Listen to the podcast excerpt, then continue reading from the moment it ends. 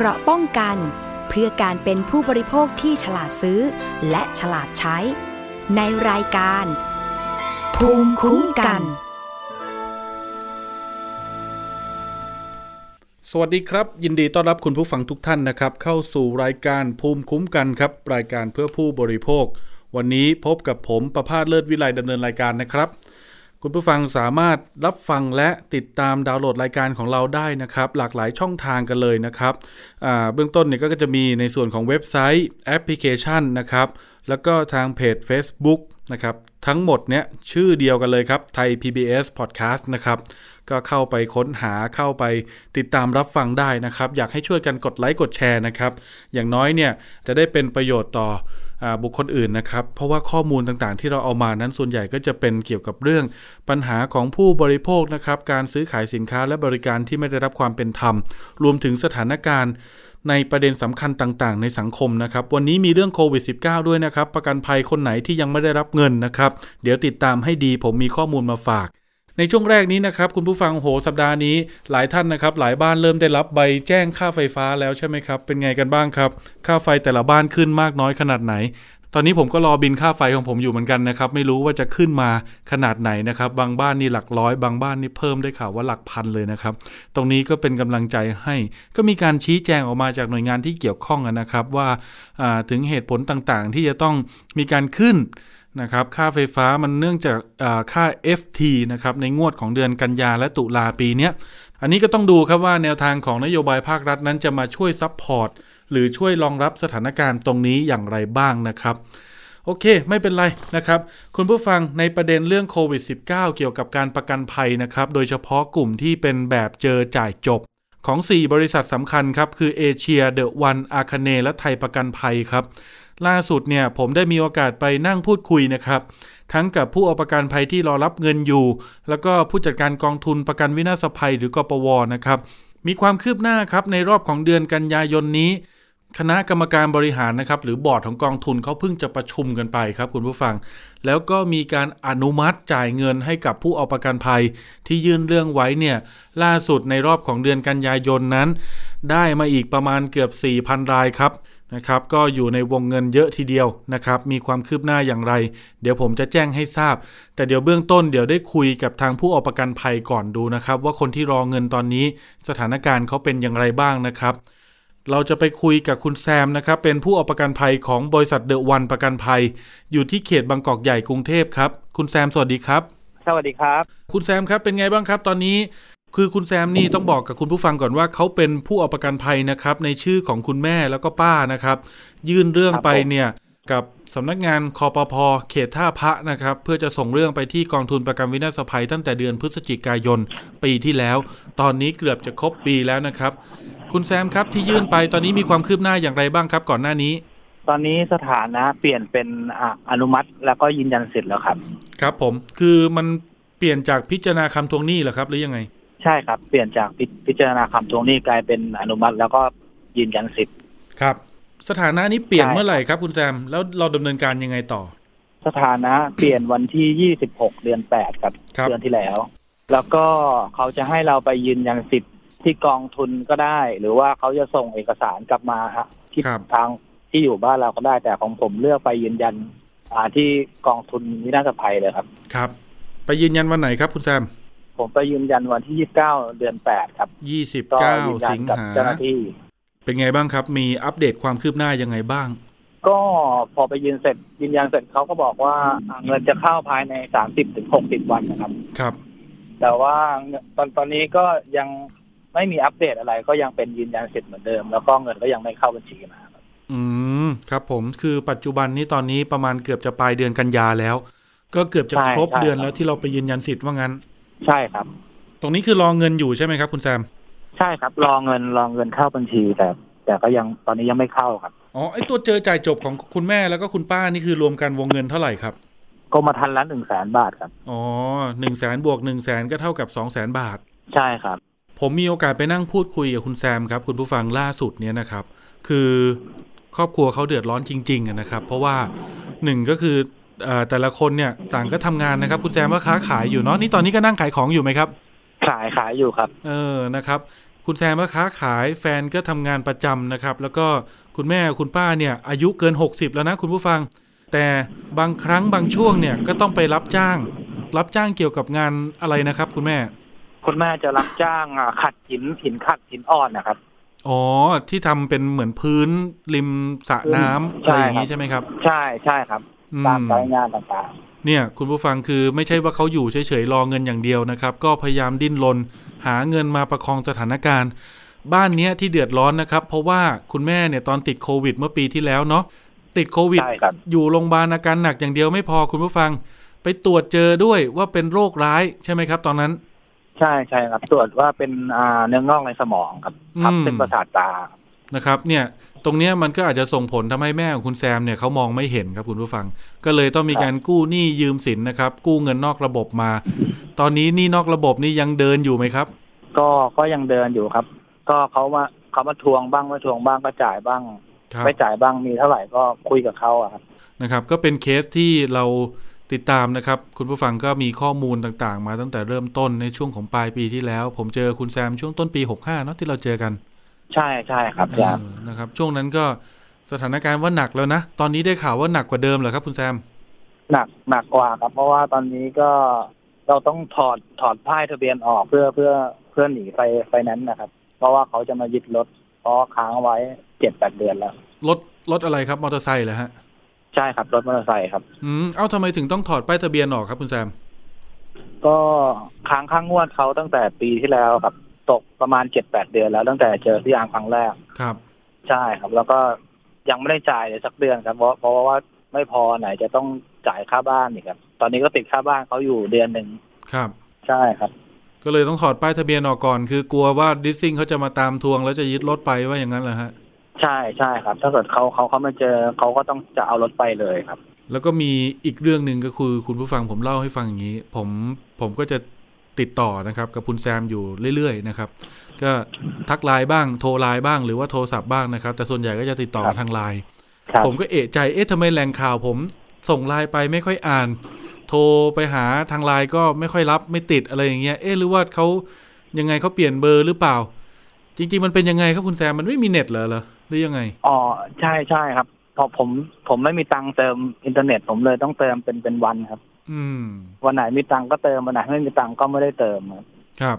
อย่างนี้คือจะเอาเน็ตจากไหนมาคอยเช็คระบบเหรอครับว่ากองทุนเขาจ่ายเงินเราหรือยังอ๋อถ้าเกิดไป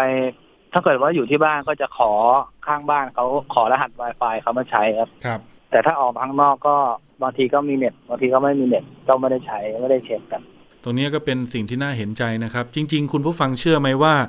คุณแซมเนี่ยต้องจ่ายค่าใช้โทรศัพท์แพงกว่าผมอีกนะของผมนี่ใช้รายเดือนนะครับใช้แบบ 4G ไม่จำกัดเลยเนี่ยก็ตกอยู่ประมาณ400กว่าบาทแต่คุณแซมเขาบอกว่า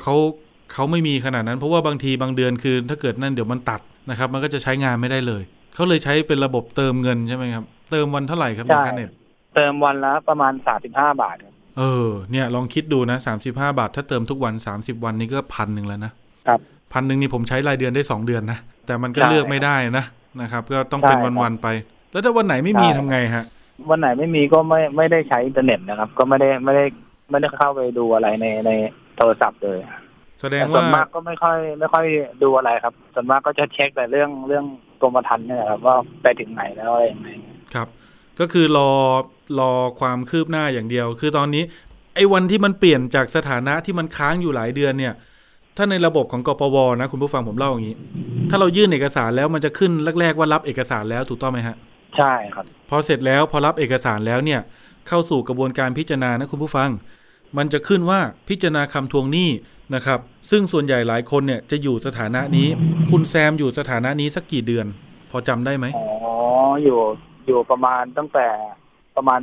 6 เดือนนะครับโอ้โหครึ่งปีนะใช่ครับพอเสร็จแล้วเนี่ยผ่านจากไอ้ระยะเวลาที่รอคอยนานๆมากแล้วเนี่ยขั้นตอนถัดไปนะคุณผู้ฟังมันจะเปลี่ยนสถานะนะครับว่าถ้าเกิดว่าท่านได้รับการอนุมัตินะมันจะขึ้นว่ายืนยันสิทธิ์วันที่เห็นสถานะเปลี่ยนขึ้นว่ายืนยันสิทธิ์นี่เป็นไงครับคุณแซมอ๋อก็ดีใจครับว่ากล่าวว่าเดี๋ยวต้องคงจะไม่กี่วันแล้วจะได้เงินแล้วแหละครับเพราะว่าคงไปเซ็นยืนยันก็ได้เงินแล้วอะไรอย่างเงี้ยครับนะครับแต่คือตอนนี้ก็เกือบเดือนแล้วนะยังไม่ได้ใช่ยังไม่ได้เงินเลยครับเห็นใจ เฝ้ารอไหมครับหวังมากเลยไหมเนี่ยก็โอ้โหหวังทุกวันนะครับทั้งเช็คทางกรมธรรม์ด้วยเช็คทั้งSMS เข้ามาว่ามีเงินเข้าหรือเปล่าแล้วก็เช็คทุกวันครับวันละหลายรอบปัจจุบันนี้ก็ยังไม่มีเข้ามาเลยครับแสดงว่าขั้นตอนของคุณแซมก็คือรอในส่วนของสถานะถ้าเกิดว่าจากยืนยันสิทธิ์ต่อไปก็จะเป็นขั้นตอนการโอนเงินแต่ตอนนี้มันยังไม่เข้าว่างั้นใช่ครับเป็นเรื่องที่น่าเห็นใจนะครับคุณผู้ฟังเพราะว่าหลายๆครอบครัวนะครับอันนี้เป็นหนึ่งในตัวอย่างเท่านั้นนะคุณแซมนะครับฟังดูเป็นไงบ้างครับลำบากอยู่นะครับผมก็ไปเห็นสีหน้าสีตาเขาแล้วก็โอ้โหเห็นใจเหมือนกันนะครับก็ตกเป็นหนี้ครับแม่ติดโควิดแล้วยังต้องมาเจอว่าเป็นโรคนู้นโรคนี้อีกนะครับรักษากันตอนนี้คุณแม่ปลอดภัยแล้วแต่ตัวค่าใช้จ่ายต่างๆยังต้องหามาใช้หนี้คืนอยู่เจ้าหนี้นอกระบบก็ตามอยู่วันนี้ครับผมไปคุยกับคุณชนพลมหาวงศ์นะครับท่านเป็นผู้จัดการกองทุนประกันวินาศภัยหรือกปว.เนี่ยล่าสุดคุณแซมผมได้ข้อมูลอย่างนี้คุณผู้ฟังฟังไปพร้อมกันนะครับเมื่อวันพฤหัสที่22กันยาที่ผ่านมานะครับช่วงเช้ามีการประชุมบอร์ดบริหารของกปว.ครับผมเล่าให้ฟังอย่างนี้ว่าเขามีการพิจารณาอนุมัติคือโดยขั้นตอนนะคุณผู้ฟังคุณแซมนะถ้ามีการยื่นเอกสารไปแล้วขึ้นคำว่าพิจารณาคำทวงหนี้แล้วในระบบเนี่ยนะครับถ้าผ่านการอนุมัติเขาจะต้องเอารายชื่อนะครับมาเข้าสู่คณะกรรมการกันกรองก่อนพอกันกรองตรวจสอบแล้วเรียบร้อยนะครับเอกสารครบถ้วนถูกต้องเขาจะสรุปรายชื่อครับเข้าสู่คณะกรรมการชุดใหญ่ของกปว.นะครับเพื่อพิจารณาอนุมัติคราวนี้เนี่ยเมื่ออนุมัติเสร็จแล้วนะครับก็จะมีการส่งเอกสารไปที่บ้านนะครับของแต่ละคนเลยนะคุณแซมได้รับแล้วนะครับก็คือให้มายืนยันสิทธิ์นะครับว่าวงเงินที่กปว.อนุมัตินั้นท่านโอเคไหมตรงกับที่ท่านยื่นไหมสองคือชื่อคนรับเงินและชื่อคนเอาประกันภัยเนี่ยตรงกันไหมและสามคือเงินที่จะเข้าบัญชีนั้นจะเข้าบัญชีถูกต้องไหมอันนี้คุณแซมไปดำเนินการแล้วเมื่อยืนยันกลับมาแล้วครับโดยปกติกปว.เขาบอกว่าเขาจะใช้เวลาประมาณ 30-60 วันในการสั่งจ่ายเงินนั้นเข้าบัญชีก็ตอนนี้ของคุณแซมเนี่ยทราบว่าน่าจะอยู่ในห่วงของการที่ใกล้จะได้รับเงินแล้วแหละคุณผู้ฟังคุณแซมเพราะว่าเรายืนยันสิทธิ์ไปนะครับคือไปยืนยันวันที่29แต่มันขึ้นในระบบเนี่ยคือวันที่13กันยาถามว่าทำไมวันที่มันไม่ตรงท่านผู้จัดการฝากบอกคุณแซมว่ามันเป็นเพราะว่าเมื่อยืนยันเสร็จแล้วท่านยืนยันในเอกสารครับเจ้าหน้าที่ต้องเอาเอกสารนี้มาคีย์ใส่ในระบบอีกครั้งนึงใช้เวลาประมาณ10กว่าวันนะเกือบ15วันนะครับในการที่คีย์เข้าระบบให้กับคุณแซมมันเลยขึ้นเป็นยืนยันสิทธิ์เมื่อ13กันยาที่ผ่านมานะครับตรงเนี้ยนับจาก13กันยาเนี่ยเขาขอเวลาประมาณไม่เกิน30วันนะครับฉะนั้นอย่างช้าที่สุดเนี่ยคุณแซมก็น่าจะได้เงินไม่น่าจะเกินครึ่งเดือนของตุลาอันนี้อย่างช้าสุดนะครับนะครับอันนี้เป็นการคาดการณ์จากผู้จัดการกปว.ที่ให้ข้อมูลกับผมนะครับตรงนี้พอไหวไหมคุณแซมก็พอไหวอยู่ครับไหนๆรอมาได้ขนาดนี้แล้วนะเหลืออีกแค่ไม่กี่วันเองนะครึ่งทางแล้วนะครับเหลืออีกประมาณสัก15วันผมคิดว่าไม่น่าเกินนี้เผลอๆก็จริงๆก็อยากจะขอให้ได้สิ้นเดือนกันยานี้เลยนะครับคุณแซมใช่ใช่ครับนะครับก็รอก็หวังว่าอย่างนั้นอยู่ครับครับนี่แสดงว่าจ้องมือถือรอดู SMS ทุกวันเลยใช่ไหมเนี่ยใช่ใช่ครับเมื่อกี้ก็ยังเปิดดูอยู่แต่ว่าก็ยังเป็นเหมือนเดิมครับครับไม่เปลี่ยนอะไรอันนี้ก็เป็นสถานการณ์ของคุณแซมนะครับเดี๋ยวยังไงเรื่องรายละเอียดเนี่ยเดี๋ยวเราคุยกันอีกทีนึงตอนมาออกทีวีผมอธิบายภาพรวมให้คุณผู้ฟังฟังด้วยครับไหนๆไปเจอผู้จัดการกปว.นะครับคุณชนพลเนี่ยให้ข้อมูลกับผมครับจากแผนเดิมนะครับที่ท่านบอกไว้ว่าจะมีการประสานงานระบบนะครับกับกระทรวงสาธารณสุขในการตรวจสอบว่าใครติดโควิดไหมจริงไหมเอกสารครบไหมนะครับผล PCR เป็นอย่างไรปกติเราต้องยื่นเอกสารเข้าไปครับแต่เดี๋ยวนี้ไม่ต้องยื่นแล้วนะครับมันซิงค์ระบบเนี่ยเข้าไปตรวจสอบในระบบได้เลยนะครับก็มีการเตรียมการตรงนี้ตั้งแต่กรกฎาคมแล้วก็สิงหาช่วงกลางเดือนสิงหาครับคุณผู้ฟังช่วงนั้นเนี่ยผู้จัดการชนพลก็บอกว่าเดี๋ยวเดือนสิงหาเนี่ยถ้าพร้อมแล้วก็จะเร่งจ่ายเลยครับระบบพร้อมเพิ่มกำลังคนพร้อมตอนนี้ผมไปเดินดูนะล่าสุดเนี่ยเจ้าหน้าที่ไม่ต่ำกว่า100คนแล้วนะครับก็เริ่มโพเซสงานแต่ผมก็สงสารเหมือนกันเจ้าหน้าที่แต่ละท่านที่โต๊ะเนี่ยคือเอกสารเป็นตั้งๆเลยแล้วเดินไปทุกมุมของสำนักงานคุณแซมคุณผู้ฟังกล่องกระดาษเต็มไปหมดเลยครับในกปว.นะครับโอ้โหแสดงว่าเอกสารของทุกท่านนี่เยอะจริงๆผมเป็นเจ้าหน้าที่ผมเห็นแล้วผมก็เหนื่อยเหมือนกันนะครับแต่ตรงนี้ก็ให้กำลังใจกันนะครับก็ยังไงก็ต้องปฏิบัติหน้าที่เพราะว่าทุกคนก็รอเงินกันอยู่ มีข้อมูลครับว่าเดือนสิงหาครับอนุมัติไปได้ประมาณ 2-3,000 ราย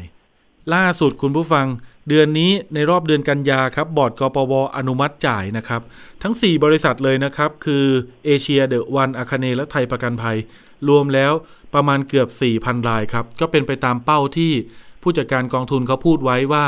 จากแต่เดิมเนี่ยได้เดือนละ 1,000 กว่ารวม4บริษัทนะในสิงหาก็ขอให้เพิ่มมาเป็น 2,000 3,000 นะครับแล้วก็กันยาเนี่ยอยากจะเพิ่มให้เป็นไม่ต่ำกว่า 3,000 นะครับอันนี้ก็เพิ่มขึ้นจริงๆนะครับแสดงว่าแนวโน้มการอนุมัติเนี่ยมันก็เพิ่มมากขึ้นโดยก็จะมียอดเงินต่างๆเนี่ยพร้อมจ่ายไปถึงปลายปีนี้ 3,000 ล้านนะครับอย่างรอบนี้ก็หลายล้านเหมือนกันนะหลายร้อยล้านอยู่ตอนนี้คุณแซมมองว่าโอเคอยู่ไหมครับรอไหวอยู่นะก็ยังไหวอยู่ครับโอเคคราวนี้นอกเหนือจากสถานการณ์การอนุมัติครับคุณผู้ฟังในเรื่องของสถานการณ์การติดตามเรื่องตอนนี้นะครับกปว.เขาเพิ่มโทรศัพท์คู่สายแล้วนะครับจากเดิมเนี่ยมีประมาณ10สาย12สายนะครับก็ตอนนี้เพิ่มเป็น70คู่สายนะครับทำให้การติดต่อสะดวกมากขึ้นแล้วก็เพิ่มกำลังเจ้าหน้าที่มา100กว่าคนนะครับมารอรับสายด้วยส่วนหนึ่งมาตรวจเอกสารด้วยส่วนหนึ่งนะสถานที่ทำงานตอนนี้มี2แห่งครับตึกชินวัตรทาวเวอร์ถนนวิภาวดีนะครับที่ตึกชิน3นะครับ1แห่งอีกที่หนึ่งคือตึกเดอะวันประกันภัยเก่านั่นแหละครับเอาไปใช้เป็นสำนักงานให้คนของกปว.ไปทำงานนะครับแถวถนนรัชดาก็อีกตึกหนึ่งคราวนี้ในส่วนของการยืนยันสิทธิ์ท่านผู้จัดการขอความร่วมมือครับอย่างของคุณแซมเนี่ยเขาไปยืนยันที่กองทุนผู้จัดการบอกว่าไม่อยากให้มานะครับเพราะว่าสถานที่มันคับแคบและเจ้าหน้าที่เนี่ยจะได้เอาไปทำงานอย่างอื่นอยากขอให้ทุกท่านที่ได้รับการยืนยันสิทธิ์แบบคุณแซมนะครับไม่ต้องไปที่สำนักงานกปว.แล้วไปยืนยันในระบบก็ได้นะครับ2คือยืนยันผ่านเอกสารที่ท่านได้รับทางไปรษณีย์แล้วส่งกลับมาให้กปว.ครับเอกสารที่ส่งกลับมาเดี๋ยวเจ้าหน้าที่จะเร่งคีย์เข้าระบบให้เหมือนของคุณแซมนี่แหละยืนยันสิทธิ์เสร็จแล้วไม่ต้องทำอะไรครับรอรับเงินสมมุติมีเอกสารส่งไปที่บ้านท่านนะครับวันที่1กันยาท่านส่งกลับมานะครับเขาคีย์เข้าระบบเนี่ยให้วันที่13กันยามันขึ้นในระบบแล้วว่ายืนยันสิทธิ์นะครับเหมือนของคุณแซมเงี้ยนะครับก็นับไปประมาณ30วันอันเนี้ยรอรับเงินฉะนั้นในส่วนนี้ก็ขอให้มั่นใจว่าท่านได้เงินแน่นะครับในส่วนของท่านไหนที่ยังอยู่ในช่วงของการพิจารณาคำทวงหนี้อยู่ก็อดใจรอสักนิดนึงคือได้แน่แหละครับแต่ว่าตรงนี้มันก็ต้องดูว่าจะได้เมื่อไหร่คุณแซมเนี่ยยื่นไปเดือนพฤศจิกายนเนาะเพิ่งได้ตอนนี้นะใช่ใช่ครับพี่อานะครับก็เกือบปีเหมือนกันนะครับใช่ครับเกือบปีล่าสุดนี้ได้ข่าวว่ามีกลุ่มคนไปตั้ง Facebook ตั้งกลุ่ม LINE ใช่ไหมครับคุณแซมเห็นข้อมูลนี้ไหมใช่ใช่ครับผมก็อยู่ในกลุ่มนั้นด้วยครับผมบอกคุณผู้ฟังเลยนะว่าอย่าไปจ่ายเงินอย่าไปเสียเงินเสียทองเลยครับเอาจริงๆมันก็ไม่ใช่การหลอกลวงนะมันมีกลุ่มคนครับเปิดกลุ่ม Facebook ครับคุณผู้ฟังมาชักชวนบอกว่าก็มีข้อมูลเกี่ยวกับประกันโควิด -19 แบบที่ผมเล่าให้ฟังนี่แหละนะครับเสร็จแล้วเนี่ยถ้าเกิดอยากให้ดูแลเป็นพิเศษเขาบอกว่าเขารู้ข่าววงในเขารู้ว่าท่านจะได้รับการพิจารณาเมื่อไหร่ถึงคิวไหนแล้วดำเนินการส่งเอกสารให้ยืนยันสิทธิ์ให้แต่ท่านต้องจ่ายเงินค่าอำนวยความสะดวกเขาเนี่ย 3-4,000 บาทเลยนะคุณแซมได้รับข้อเสนอนี้ไหมใช่ครับแชทเข้าไปถามเขาก็บอกว่าต้องถ้าเป็น VIP ก็ต้องชำระเงิน 3,500 ถึง 3,000 ถึง 3,500 ครับแล้วก็เขาจะดำเนินการให้ทุกอย่างตั้งแต่ต้นจนจบเลยไอ้ที่บอกว่าดูแลเนี่ยดูแลไงฮะตั้งแต่ไปยื่นเอกสารนะครับแล้วก็ยื่นขอทวงหนี้แล้วก็เช็คสถานะอะไรอย่างเงี้ยครับแล้วก็ไปยืนยันสิทธิ์อะไรอย่างเงี้ยอ๋อสมมุติว่าผมเนี่ยไปใช้บริการเขาก็คือผมก็ให้เขาดำเนินการให้ผมรอเงินเข้าบัญชีอย่างเดียวใช่ใช่ครับเนี่ยเสียเงิน 3,000 4,000 นะคุณผู้ฟังครับแต่เอาจริงๆแล้วเนี่ยมันไม่จำเป็นเลยนะครับแต่ก็จะไปว่าเขาหลอกลวงไม่ได้นะครับเพราะคนที่จ่ายเงินให้เขามันก็เหมือนเป็นการสมัครใจอ่ะเหมือนจ้างตัวแทนจ้างผู้ดำเนินการแทนแต่ตรงนี้เนี่ยผมคุยกับผู้จัดการกปว.เขาบอกว่าไม่จำเป็นเลยครับแล้วก็มันไม่ได้ทำให้ท่านได้รับเงินเร็วขึ้นเลยเพราะกปว.เนี่ยเขาพิจารณาตามวันที่ยื่นสมมุติคุณแซมยื่น15พฤศจิกายน64ผมยื่น15ธันวาคม64ยังไงคุณแซมก็ต้องได้เงินก่อนผมมีอาจจะมีบางกรณีที่คนยื่นทีหลังได้เงินก่อนเพราะคนที่ยื่นก่อนหน้านั้นอาจจะเอกสารไม่ครบหรือวงเงินไม่ตรงกับที่ได้รับการอนุมัตินะครับตรงนี้ก็ต้องดูนะคุณแซมคุณผู้ฟังนะครับทั้งหมดทั้งมวลเนี่ยครับคุณผู้ฟังเดี๋ยวจะมีการสรุปนะครับและเชิญผู้จัดการกองทุนประกันวินาศภัยเนี่ยมาคุยในรายการเลยในวันจันทร์ที่26กันยาที่จะถึงนี้ในช่องไทย PBS หมายเลข3ของเราเนี่ยนะครับแล้วก็ทาง Facebook Page ใหญ่ไทย PBS ก็มีนะครับ เวลาบ่าย 2:05 น.ถึงบ่าย 3:00 นเดี๋ยวผู้จัดการชนะพลจะมาพูดคุยรายละเอียดทั้งหมดนะครับเกี่ยวกับความคืบหน้าในเดือนกันยาแล้วก็เรื่องตอบคำถามถามสดมาได้เลยครับในไลฟ์ก็ได้หรือจะฝากคำถามไว้ที่เพจของไทย PBS ก็ได้เดี๋ยวผมรวบรวมไปถามให้ในวันนั้นก็เดี๋ยวเชิญคุณแซมมาร่วมรายการด้วยนะครับ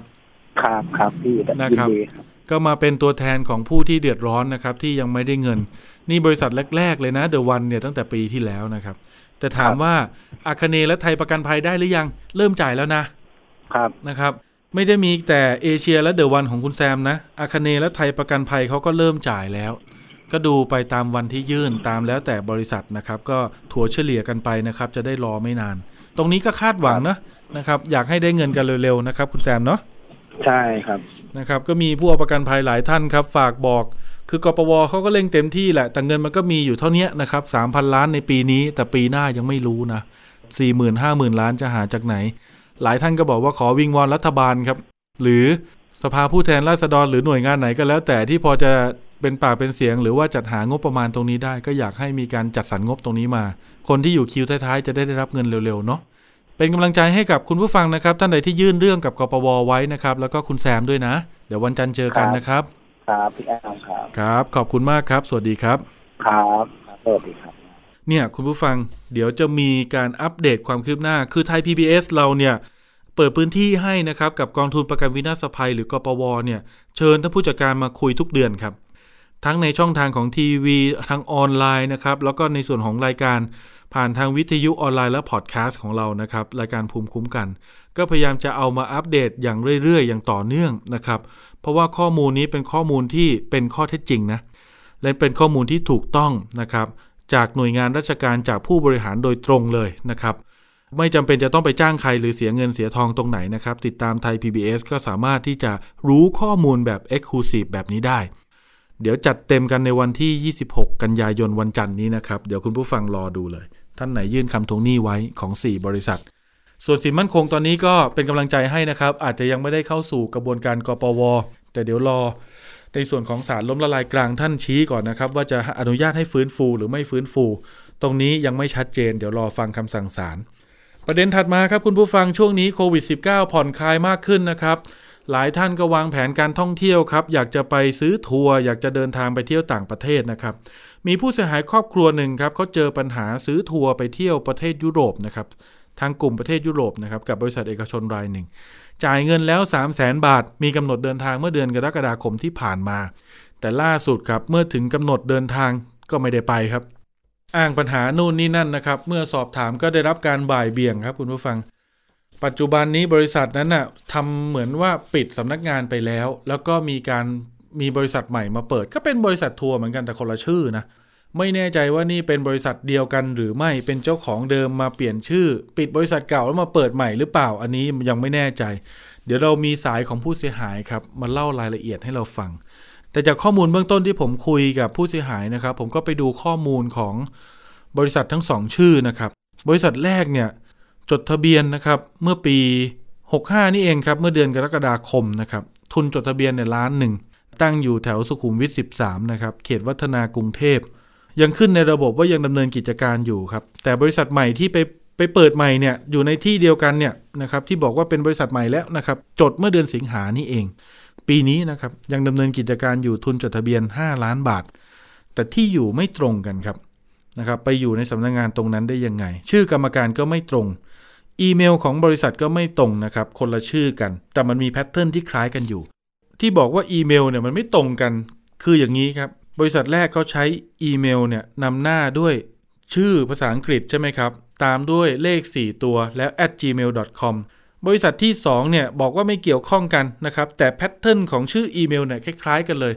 คือขึ้นต้นด้วยชื่อภาษาอังกฤษแล้วตามด้วยเลข4ตัวแล้ว @gmail.com เหมือนกันนะครับตรงนี้มันก็เลยน่าสงสัยว่าเอ๊ะถึงจะคนละชื่อแต่มันเป็นเจ้าของเดียวกันหรือเปล่านะบริษัททัวร์2บริษัทนี้นะครับเดี๋ยวคุยกับคุณโอปอครับผู้เสียหายนะครับคุณโอปอครับสวัสดีครับฮัลโหลค่ะโอเคคุณโอปอสวัสดีครับสวัสดีค่ะครับผมคุณโอปอคือเราซื้อทัวร์เนี่ยกับบริษัทแรกเนี่ยคือกำหนดเดินทางกรกฎาคมใช่ไหมครับใช่ค่ะจะไปประเทศไหนครับเนี่ยไปประเทศเยอรมันค่ะเยอรมันใช่ไหมครับใช่ค่ะตกคนละกี่บาทครับ เฉลี่ยแล้วประมาณคนละ 110,000 บาทค่ะโอ้คนละ 110,000 นะนะครับไปกี่คนครับไป3คนค่ะ3คนผมสอบถามนิดนึงพอเราจ่ายเงินเนี่ยเขาให้เราจ่ายเต็มหรือว่าจ่ายเป็นบางส่วนก่อนให้ทยอยจ่ายค่ะทยอยจ่ายคือให้จ่ายเต็มแต่ว่าพอดีขอเขาทยอยจ่ายอะค่ะครับคราวนี้ในส่วนของวีซ่าตั๋วเครื่องบินอะไรงี้เราได้รับการคอนเฟิร์มบ้างหรือยังฮะวีซ่าเป็นการที่จะให้เขาช่วยเตรียมเอกสารแล้วก็พายื่นนะคะแต่คราวนี้มันสะดุดตั้งแต่ขั้นตอนแรกเลยก็คือวีซ่าเนี่ยน่าสงสัยตรงเนี้ยนะครับมันสะดุดยังไงครับคุณโอปอสรุปแล้วก็คือตั๋วเครื่องบินอ่ะก็ยังไม่ได้จองเพราะว่าเขาให้เหตุผลว่าเขาต้องทำวีซ่าให้ได้ก่อนจะได้คอนเฟิร์มได้ว่าวีซ่าผ่านแน่นอนแล้วก็จะได้จองตั๋วเครื่องบินได้จองโรงแรมได้อะค่ะแต่พอมาขั้นตอนของการทำวีซ่าก็คือมีการนัดกันครั้งแรกว่าจะไปยื่นพร้อมกัน3คน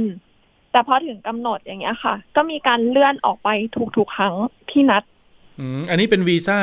ประเทศเฉพาะประเทศเยอรมันหรือว่าเป็นเชงเก้นครับที่คุยกันไว้ก็คือไปเยอรมันค่ะยื่นเยอรมันครับผมไอ้ความไม่พร้อมในการไปทำวีซ่าเนี่ยมันเป็นเพราะเราหรือเปล่าเอกสารไม่ครบหรือเปล่ามีประวัติอาชญากรหรือว่าเงินในบัญชีไม่พอกับที่เขากำหนดหรือเปล่าอะไรเงี้ยฮะไม่ค่ะก็คือเขาตอนแรกเขาให้เหตุผลว่าคิวไม่ได้ค่ะคิวไม่ได้ก็ต้องยืดเวลาออกไปตามคิวอะค่ะพอใกล้ๆถึงวันนัดอะค่ะเขาก็ให้เหตุผลว่าด้วยคิวที่จะยื่นคิวที่ได้อะบวกกับวันเดินทางของเราอะมันใกล้กันเกินไปอาจจะทำให้แบบการอนุมัติวีซ่ามันไม่ทันวันเดินทางก็เลยเขาก็เลยมาขอว่าเดี๋ยวเขาลองไปดูประเทศอื่นก่อนอาจจะมีประเทศอื่นในกลุ่มเชงเก้นหรือเปล่าที่แบบผลวีซ่าออกเร็วอะไรอย่างเงี้ยค่ะครับแล้วก็สุดท้ายเขาก็กลับมาพร้อมกับขอยื่นสเปนแทนอะไรอย่างเงี้ยค่ะแล้วเป็นไงครับสเปนได้ไหมฮะพอสเปนก็ได้คิวค่ะแล้วก็นัดทำวีซ่าพอถึงวันนัดทำวีซ่าก็เหมือนเดิมค่ะก็คือเอกสารไม่พร้อมแผนทิปไม่พร้อมอะไรอย่างเงี้ยค่ะเอกสารไม่พร้อมนี่คือทันอะไรอย่างเงี้ยค่ะคุณโอปอเตรียมเอกสารให้เขาไม่พร้อมหรือว่าทางบริษัททัวร์เตรียมเอกสารให้เราไม่พร้อมทางบริษัทค่ะอ๋อแสดงว่าเราให้เอกสารเข้าไปครบหมดแล้วใช่ค่ะก็คือระหว่างเนี้ยค่ะเราจะมีการถามเขาอยู่ตลอดว่าต้องการเอกสารอะไรเพิ่มไหมต้องการอัปเดตเอกสารอะไรหรือเปล่าอะไรเงี้ยให้แจ้งเราล่วงหน้าเพราะว่าเราจะได้ขอเอกสารแบบอย่างของปอค่ะก็จะเป็นแบบเหมือนต้องขอเอกสารจากบริษัทอะไรเงี้ยมันต้องขอล่วงหน้าอย่างเงี้ยค่ะก็จะมีการคุยกับเขาตลอดก็จะได้รับการตอบกลับว่าตอนนี้ยังอะไรเงี้ยครับสุดท้ายก็คือสเปนก็ไม่ได้ไปอีกสเปนก็ไม่ได้ไปเยอรมันก็ไม่ได้ไปล่าสุดมีเหมือนจะมาเปลี่ยนพอก่อนที่จะยกเลิกอะค่ะก็มีจะมาเปลี่ยนไปประเทศอีกประเทศนึงไม่แน่ใจว่าเป็นกรีซหรือว่าอะไรสักอย่างเนี้ยค่ะครับสุดท้ายก็ไม่ก็ยังตกลงกันไม่ได้อยู่เหมือนเดิมสุดท้ายก็ไม่ได้ค่ะประเทศก็คือเลื่อนแค่เลื่อนยื่นวีซ่านี่ก็ประมาณ12ครั้งได้โอ้โหเป็น10เลยเหรอครับใช่ค่ะงานการไม่ต้องทำแล้วแบบนี้ใช่ค่ะก็ลางานเพื่อนอีกคนก็ลางานเพื่อจะไปยื่นวีซ่าค่ะเหมือนมันจะมีการนัดกันก่อนล่วงหน้าอย่างเงี้ยเราก็ลางานแล้วก็พอถึงกำหนดก็สุดท้ายก็ลางานฟรีพอโดนแคนเซิลอย่างเงี้ยค่ะผมถามนิดนึงตอนที่โอนเงินจ่ายให้เขาเนี่ยครับคือจ่ายจนครบเลยใช่ไหมครับใช่ค่ะเงินเข้าบัญชีบริษัทหรือบัญชีบุคคลครับเป็นบัญชีบุคคลค่ะก็คือเป็นตัวแทนนะคะเนี่ยหนึ่งในข้อสงสัยแล้วนะครับเปิดบริษัทนะดำเนินการบริษัทแต่เงินเข้าบัญชีบุคคลเอกสารก็ไม่พร้อมสุดท้ายนี่คือตกลงกันไม่ได้เดินทางเลยเหรอฮะใช่ค่ะก็มาเนี่ยค่ะช่วงปลายเดือนเนี้ยค่ะปลายเดือนกรกฎาคมก็เลยมันประมาณ10กว่าครั้งแล้วที่เลื่อนก็เลยคุยกันว่าไม่ทำแล้วอะไรเงี้ยครับแล้วของเงินคืนได้ไหมฮะเงินคืนใช่ค่ะเขาว่าไงฮะก็สเต็ปการขอเงินคืนก็เหมือนกันนัดยื่นวีซ่าค่ะก็คือมีการตกลงว่าจะคืนเงินภายในกี่วันอะไรอย่างเงี้ยค่ะแต่พอถึงกำหนดก็เลื่อนออกไปเรื่อยๆทำเอกสารไหมครับหรือว่าตกลงกันปากเปล่ามีการทำเอกสารค่ะแล้วก็ส่งผ่านไลน์กลุ่มเงี้ยค่ะเอกสารนี่คือทำเซ็นเราเซ็นเขาเซ็นอย่างนี้ไหมฮะมีตราประทับบริษัทไหมฮะเอกสารเป็นในนามชื่อบุคคลเลยค่ะที่ทำคืนอ๋อเนี่ยมันน่าสงสัยประเด็นที่2นะคุณผู้ฟังคุณปอนะ นะครับตอนทำเป็นบริษัทนะตอนคืนในคืนเป็นบุคคลนะครับจริงๆมันต้องเป็นในนามบริษัทสิแล้วมีตาประทับบริษัทด้วยนะครับไม่งั้นเดี๋ยวสัญญานี่มันจะไม่มีผลบังคับหรือเปล่า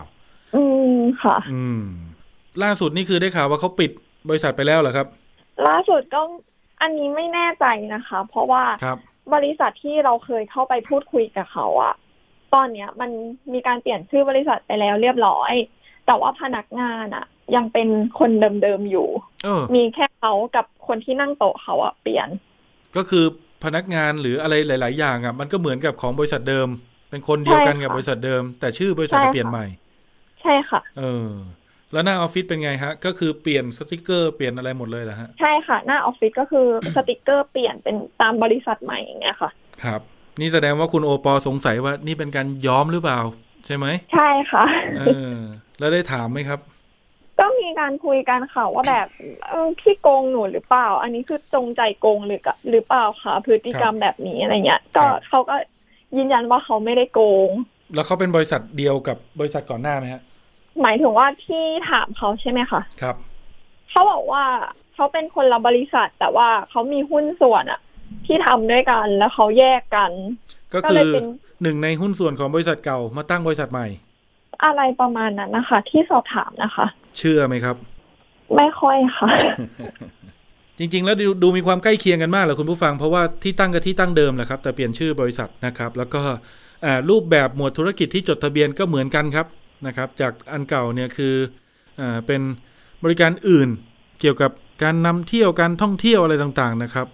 ก็มาจดเป็นบริษัทใหม่แต่ทุนจดทะเบียนเพิ่มขึ้นนะเป็น5 ล้านบาทแต่กรรมการก็คนละชื่อกันแล้วการติดตามเงินคืนเขาเป็นไงบ้างครับคุณโอปอ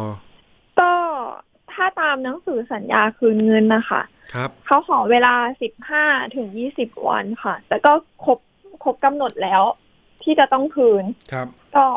ก็ยังไม่ได้คืนค่ะแล้วเราจะทำยังไงต่อไปครับดำเนินการอย่างไรบ้าง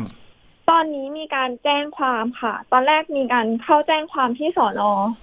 น.พื้นที่บริษัทเขาอะค่ะสน.อะไรเนาะแถวนั้นทองหล่อไหมครับตอนแรกไปแจ้งที่ลุมพินีค่ะเพราะว่าบริษัทเขาตั้งอยู่ในเขตลุมพินีครับแต่ว่าเจ้าหน้าที่แนะนำว่าให้ไปแจ้งอีกที่หนึ่งอะค่ะให้ไปแจ้งสน.ทองหล่อโอเคครับตอนนี้รับแจ้งความหรือยังครับหรือว่าบันทึกประจำวันเป็นหลักฐานเฉยๆรับแจ้งความแล้วค่ะเป็นคดีใช่ไหมครับเป็นคดีค่ะคดีอาญาช่อโกงมีการสอบปากคำหรือยังครับมีการยังสอบปากคำแค่ผู้เสียหายอะค่ะแต่ยังไม่มีการเรียกผู้ต้องหามาอ๋อโอเคก็น่าจะเพิ่งแจ้งแหละงั้นแจ้งมา20 กว่าวันแล้วค่ะอ้าวเหรอ20 กว่าวันที่1 กันยาค่ะแต่ว่าผู้ต้องหายังไม่ได้ให้ปากคำเลยไม่มีหมายเรียกเลยอะหมายเรียกก็ยังไม่ออกใช่ไหมครับใช่ค่ะโอเคไม่เป็นไรคราวนี้ในส่วนของคดีนะคุณโอปอคุณผู้ฟังผมเล่าให้ฟังงี้ในส่วนของคดีตำรวจก็ดำเนินการไปนะครับถ้าเกิดว่าช้าเดี๋ยวก็ไปเร่งรัดกันเดี๋ยวทีมข่าวประสานไปด้วยในส่วนของการเจรจาเอาเงินคืนนะครับมีช่องทางถ้าเกิดอยากเจรจานะไปยื่นเรื่องได้นะครับที่สำนักงานอัยการคุ้มครองสิทธิ์ขอให้เขาตรวจสอบข้อกฎหมายให้ได้ด้วยแล้วก็เรียกร้องการเจรจาได้ด้วยนะครับที่ศูนย์ราชการอาคาร A ชั้น 2คุณโอปอรู้จักไหมฮะไม่รู้จักเลยค่ะแต่ก็จะไปตามที่แนะนำนะครับแต่ไม่เป็นไรเดี๋ยวตอนนี้มีการมอบหมายจากกองบรรณาธิการแล้วครับให้น้องอ้อมอุษานะครับก็เป็นหนึ่งในผู้จัดรายการของรายการภูมิคุ้มกันแล้วเนี่ยนะครับแล้วก็เป็นผู้สื่อข่าวของรายการสถานีประชาชนไทย PBS เดี๋ยวน้องอ้อมจะเป็นผู้รับผิดชอบเรื่องนี้นะครับแล้วก็ติดตามคดีในเรื่องของสน.ทองหล่อเนาะว่าถึงตอนไหนแล้วขั้นตอนเป็นอย่างไรหมายเรียกหมายจับจะออกเมื่อไหร่ค่ะตอนนี้ยังติดต่อทางเจ้าของบริษัทเดิมได้ไหมครับคุณโอปอยังก็มีการติดต่อกันบ้างค่ะติดต่อได้บ้างติดต่อไม่ได้บ้างแต่ล่าสุดก็คือมีการคุยกันนัดเจรจากันอย่างเงี้ยค่ะแสดงว่าเขาก็อยากคุยอยากเจรจามันเป็นแบบนี้มาหลายครั้งแล้วค่ะก็คือถึงเวลานัดก็คือเขาก็จะเลื่อนออกไปค่ะก็เลยไม่รู้ว่าสุดท้ายเรานัดเนี้ยจะล่มเหมือนที่ผ่านมาหรือเปล่าโอเคไม่เป็นไร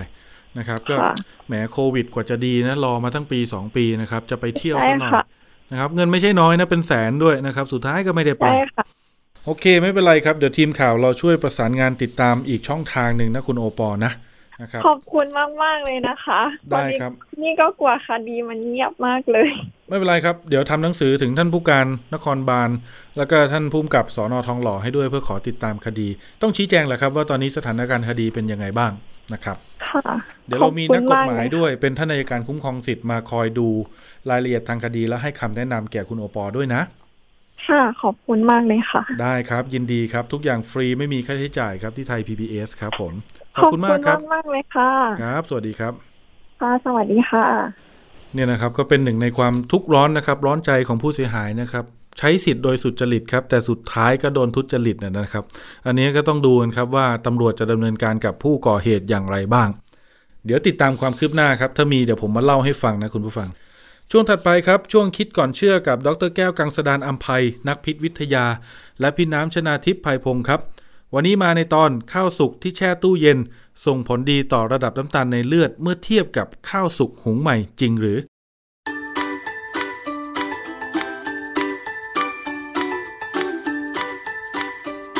รือช่วงคิดก่อนเชื่อ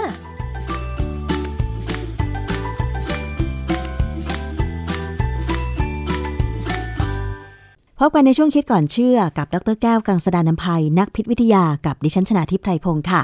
วันนี้เรามาคุยเกี่ยวกับเรื่องของข้าวสุกค่ะคุณผู้ฟัง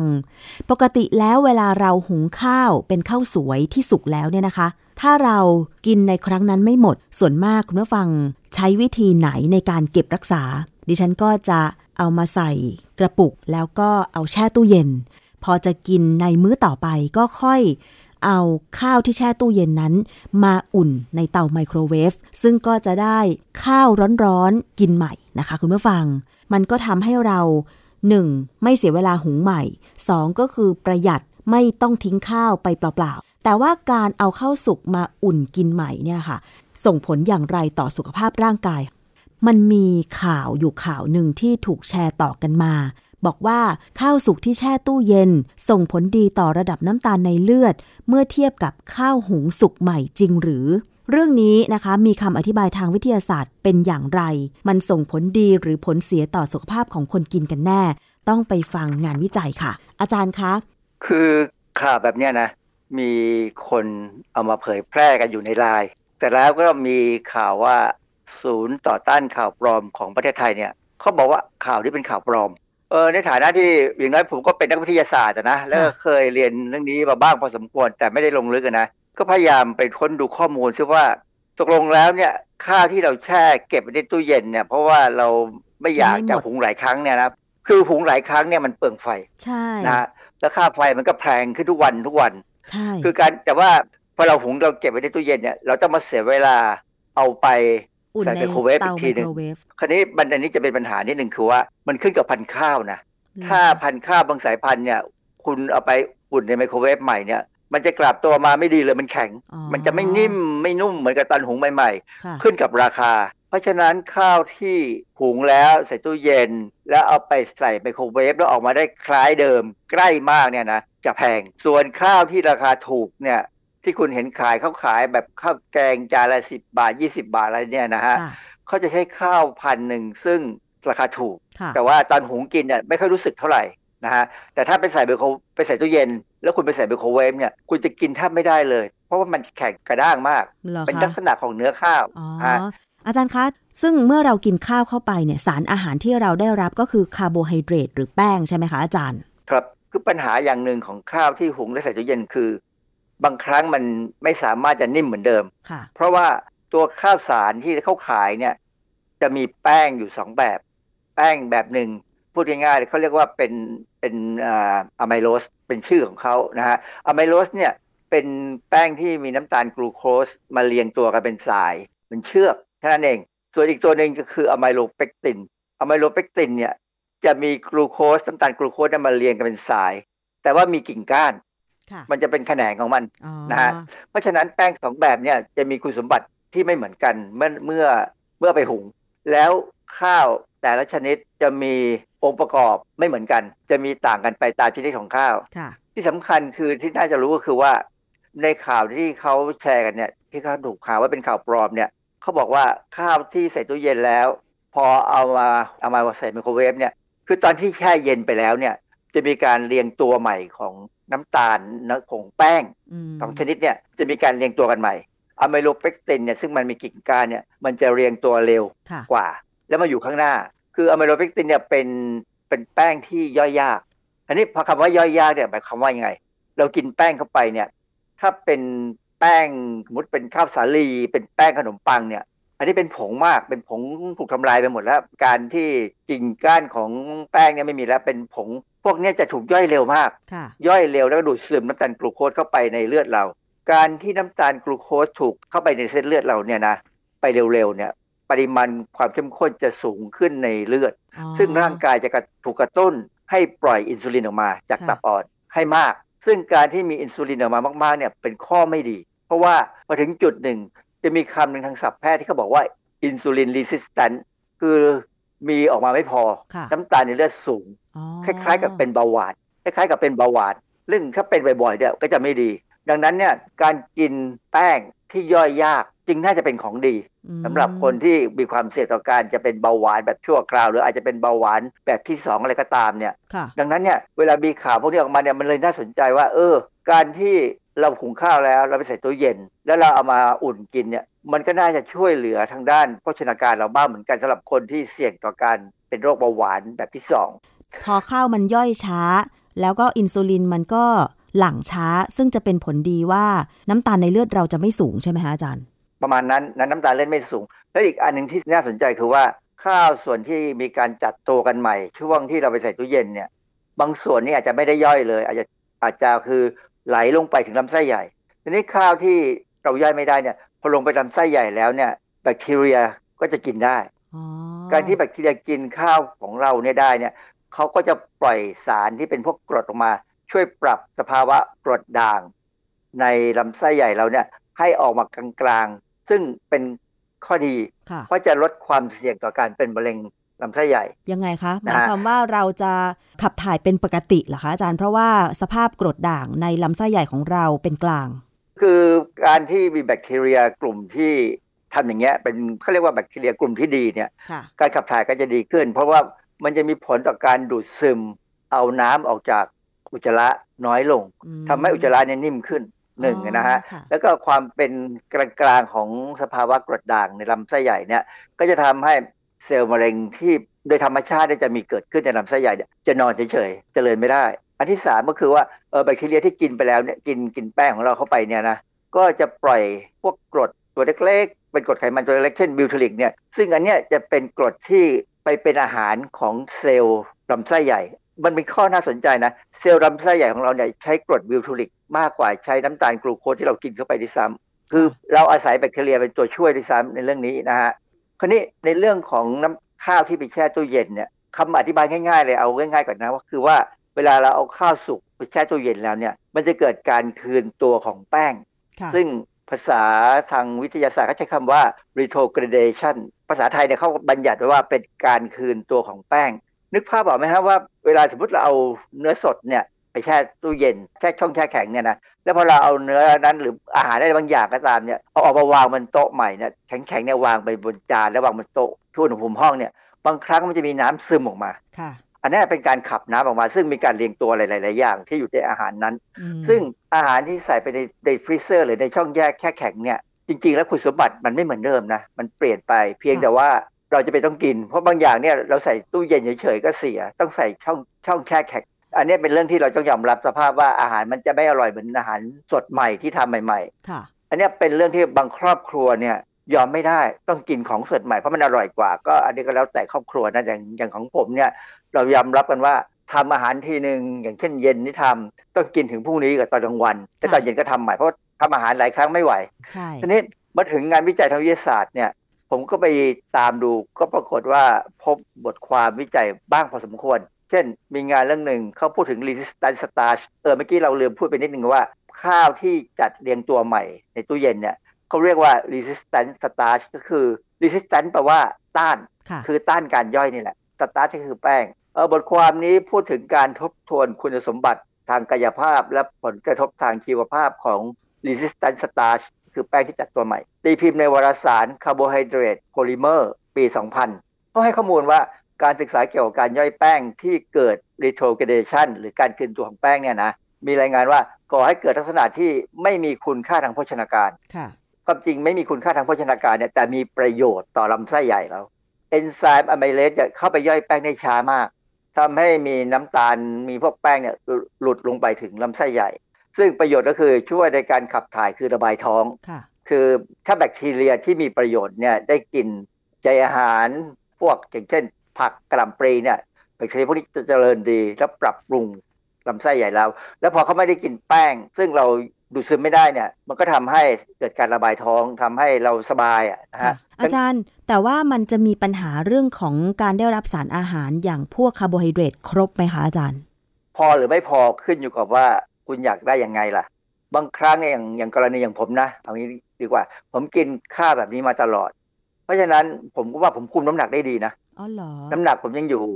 ในดัชนีมวลกายปกตินะครับหมายความว่าระหว่างข้าวที่หุงสุกใหม่กินในปริมาณที่เท่ากันกับข้าวที่แช่ตู้เย็นแล้วเอาออกมาอุ่นในไมโครเวฟกินในปริมาณที่เท่ากันสารอาหารคาร์โบไฮเดรตที่จะได้รับจากข้าวที่หุงสุกใหม่มากกว่าข้าวที่แช่เย็นแล้วออกมาอุ่นเหรอคะอาจารย์งานวิจัยพูดอย่างนั้นนะซึ่งผมก็เชื่อว่าเป็นอย่างนั้นเพราะว่าเราก็ดูตัวเองอะนะคือมันก็ดูดีอะคือรุ่นผมเนี่ยนะหลายคนเนี่ยสูงเท่ากันเนี่ยตอนนี้น้ำหนักเขาไปไกลกว่าผมพอสมควรเกือบ10โลอย่างเงี้ยหรือเป็นเพราะว่าข้าวที่หุงสุกใหม่มันหอมอร่อยกว่าข้าวที่แช่ตู้เย็นแล้วก็เอามาอุ่นก็เลยกินได้เยอะหรือเปล่าอันนั้นเป็นไปได้หนึ่งนะแต่ว่าข้าวยี่ห้อที่ผมซื้อมาหุงเนี่ยนะเขาทั้งแพงนะพอเราใส่ไมโครเวฟแล้วเนี่ยกลิ่นรสออกมายังเหมือนเดิมคล้ายของเก่ามากคล้ายตอนที่หุงใหม่ๆมีกลิ่นมีอะไรคือเขาเป็นข้าวหอมมะลิแบบดีอ่ะคือบริษัทเขาเลือกข้าวเก่งแล้วเขาคุมคุณภาพเขาอาจจะมีนามเขาเองนะฮะเป็นบริษัทใหญ่มันยังมีอีกบทความหนึ่งบอกว่าผลของอุณหภูมิและเวลาในการเก็บรักษาข้าวขาวต่อการตอบสนองระดับน้ำตาลในเลือดอันนี้เป็นภาษาไทยนะผมแปลในวารสารเชียงใหม่ Journal of Science อันนี้เป็นวารสารของมหาวิทยาลัยเชียงใหม่แต่ว่างานวิจัยเนี่ยเป็นของคนจีนไต้หวันที่มาเรียนที่เชียงใหม่เขาทำการศึกษาอาสาสมัครคนจีนในไต้หวันเพื่อหาผลกระทบของอุณหภูมิในการเก็บรักษาข้าวสุกเขามีลบ20องศาเซลเซียส0องศาเซลเซียสแล้วก็4องศาเซลเซียสนาน1วัน3วัน5วันต่อการเพิ่มระดับน้ำตาลในเลือดซึ่งโดยสรุปแล้วเนี่ยเขาบอกว่าข้าวขาวที่เก็บไว้ที่อุณหภูมิ0องศาเซลเซียสเนี่ยนาน5วันเนี่ยมีการเพิ่มระดับน้ำตาลในเลือดต่ำสุดนะโดยกลุ่มควบคุม25องศาเซลเซียสเขามีข้าวที่เก็บที่25องศาเซลเซียสหรืออาจจะเป็นข้าวหุงใหม่เนี่ยนะ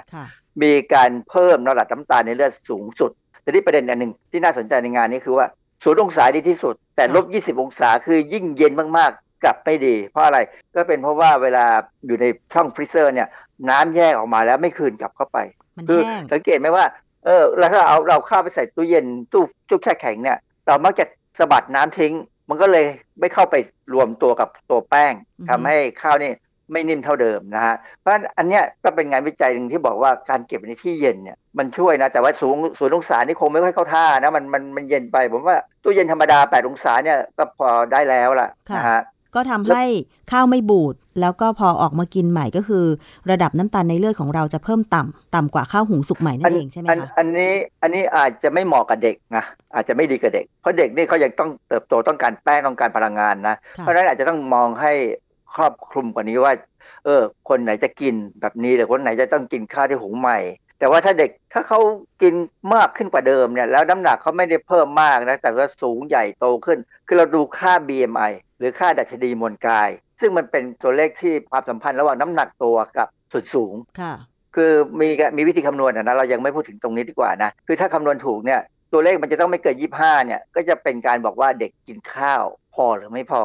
แล้วก็ยังมีบทความที่ผมจะพูดถึงชื่อเฉพาะชื่อไม่พูดถึงงานนะคือเขาดูผลของการทำให้ข้าวสุกเย็นลงต่อปริมาณ resistance starch และการตอบสนองของระดับน้ำตาลในเลือดอันนี้ตีพิมพ์ในวารสาร Asia Pacific Journal of Clinical Nutrition ปี 2015 ให้ผลคล้ายกันกับที่ของที่ไต้หวันเขามาทำที่เชียงใหม่แล้วก็มีอีกอันนึงที่เขาพูดถึงบทความทบทวนเอกสารเกี่ยวกับ resistance starch หรือข้าวที่ต้านการย่อยในร่างกายเราเนี่ยตีพิมพ์ในวารสาร Comprehensive Review in Food Science and Food Safety ปี 2006 เพราะฉะนั้นเนี่ยงานวิจัยมีค่อนข้างเยอะที่จะบอกว่าการแช่ไปในตู้เย็นเนี่ยมันมีผลพลอยได้ในบางกรณีสำหรับคนที่ต้องการ กินข้าวที่อย่าให้ย่อยหมดเลยนะคือเราอยากกินอ่ะใช่ไหมวันกินข้าวนี่ถ้ากินนิดเดียวมันก็ดูเหมือนไม่อิ่มใช่ไม่อยู่ท้องนะกินให้มันอยู่ท้องแต่อยู่ท้องแล้วมันก็ลงไปข้างล่างไปเป็นประโยชน์ต่อข้างล่างไม่ได้ซึมเข้าไปทำให้เลือดเรามีปัญหาทำให้อินซูลินเราต้องมีการสร้างมากยิ่งคนสูงอายุเนี่ยอินซูลินเริ่มสร้างน้อยลงค่ะจึงสังเกตว่าผู้สูงอายุมีความเสี่ยงในการเป็นเบาหวานมากขึ้นนั่นเองใช่ไหมคะเพราะฉะนั้นก็ควรจะประมาณนั้นก็ควรจะกินข้าวสุกที่แช่ตู้เย็นได้เนาะอาจารย์แล้วก็เอามาอุ่นใหม่ก็ตอนเย็นเราหุงใหม่ก็กินของใหม่ไปก็พยายามคุมอย่าให้มากเพราะว่าถ้ากินตอนเย็นเนี่ยก็อย่ากินข้าวมากโดยเฉพาะแป้งเนี่ยกินน้อยๆหน่อยกินจะกินแป้งกินผักผลไม้ให้มากก็ไม่ว่ากันแต่พอตอนเช้าเนี่ยเป็นมื้อสำคัญนะที่เราเคยพูดถึงเรื่องว่ากลุ่มคนที่เขาอายุยืนเนี่ยเขาเน้นการกินมื้อเช้าให้เยอะนะกินให้อิ่มถ้าเราเอาข้าวที่อยู่ในตู้เย็นมากินเนี่ยสำหรับโดยเฉพาะคนที่สูงอายุแล้วเนี่ยหรือคนที่ต้องการคุมน้ำหนักเนี่ยเราก็ได้กินได้เยอะทำให้เรามีความรู้สึกว่าอยู่ท้องนะแต่ข้าวนั้นก็ถูกใช้ถูกดูดซึมเข้าไปในระบบเลือดของเราเนี่ยน้อยลงแต่ว่ามีบางส่วนลงไปถึงลำไส้ใหญ่ทำให้แบคทีเรียเนี่ยช่วยปรับปรุงลำไส้ใหญ่เราให้ดีมันก็น่าจะด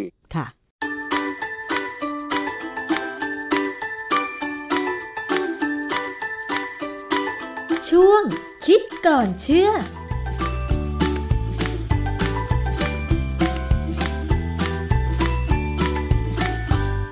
ครับทั้งหมดนี้นะครับก็เป็นสถานการณ์เกี่ยวกับการคุ้มครองผู้บริโภคนะครับที่อยากจะเอามาฝากคุณผู้ฟังนะครับก็ทั้งประกันภัยโควิด -19 ตอนนี้ก็คืบหน้าอยู่บ้างนะครับแต่อาจจะช้าหน่อยนะครับก็เป็นกำลังใจให้ผู้ที่รอเงินทุกท่านนะครับอีกส่วนหนึ่งก็คือท่านไหนจะท่องเที่ยวระมัดระวังนิดนึงครับเลือกบริษัททัวร์ที่รู้จักหน่อยนะครับกลัวจะเจอปัญหาแบบคุณโอปอเดี๋ยวไม่ได้เที่ยวมันจะหมดสนุกนะครับสัปดาห์หน้าพบกันใหม่ครับคุณผู้ฟังเดี๋ยวเอาสาระความรู้เอาข่าวสารต่างๆมาฝากกันเหมือนเคยนะครับกับรายการภูมิคุ้มกันรายการเพื่อผู้บริโภควันนี้ผมประภาสเลิศวิไลลาไปก่อนนะครับสวัสดีครับติดตามรายการได้ที่ www.thaipbspodcast.com แอปพลิเคชัน Thai PBS Podcast หรือฟังผ่านแอปพลิเคชัน Podcast ของ iOS Google Podcast Android Podbean, SoundCloud และ Spotify ติดตามความเคลื่อนไหวของรายการและแสดงความคิดเห็นโดยกดถูกใจที่ facebook.com/thaipbspodcast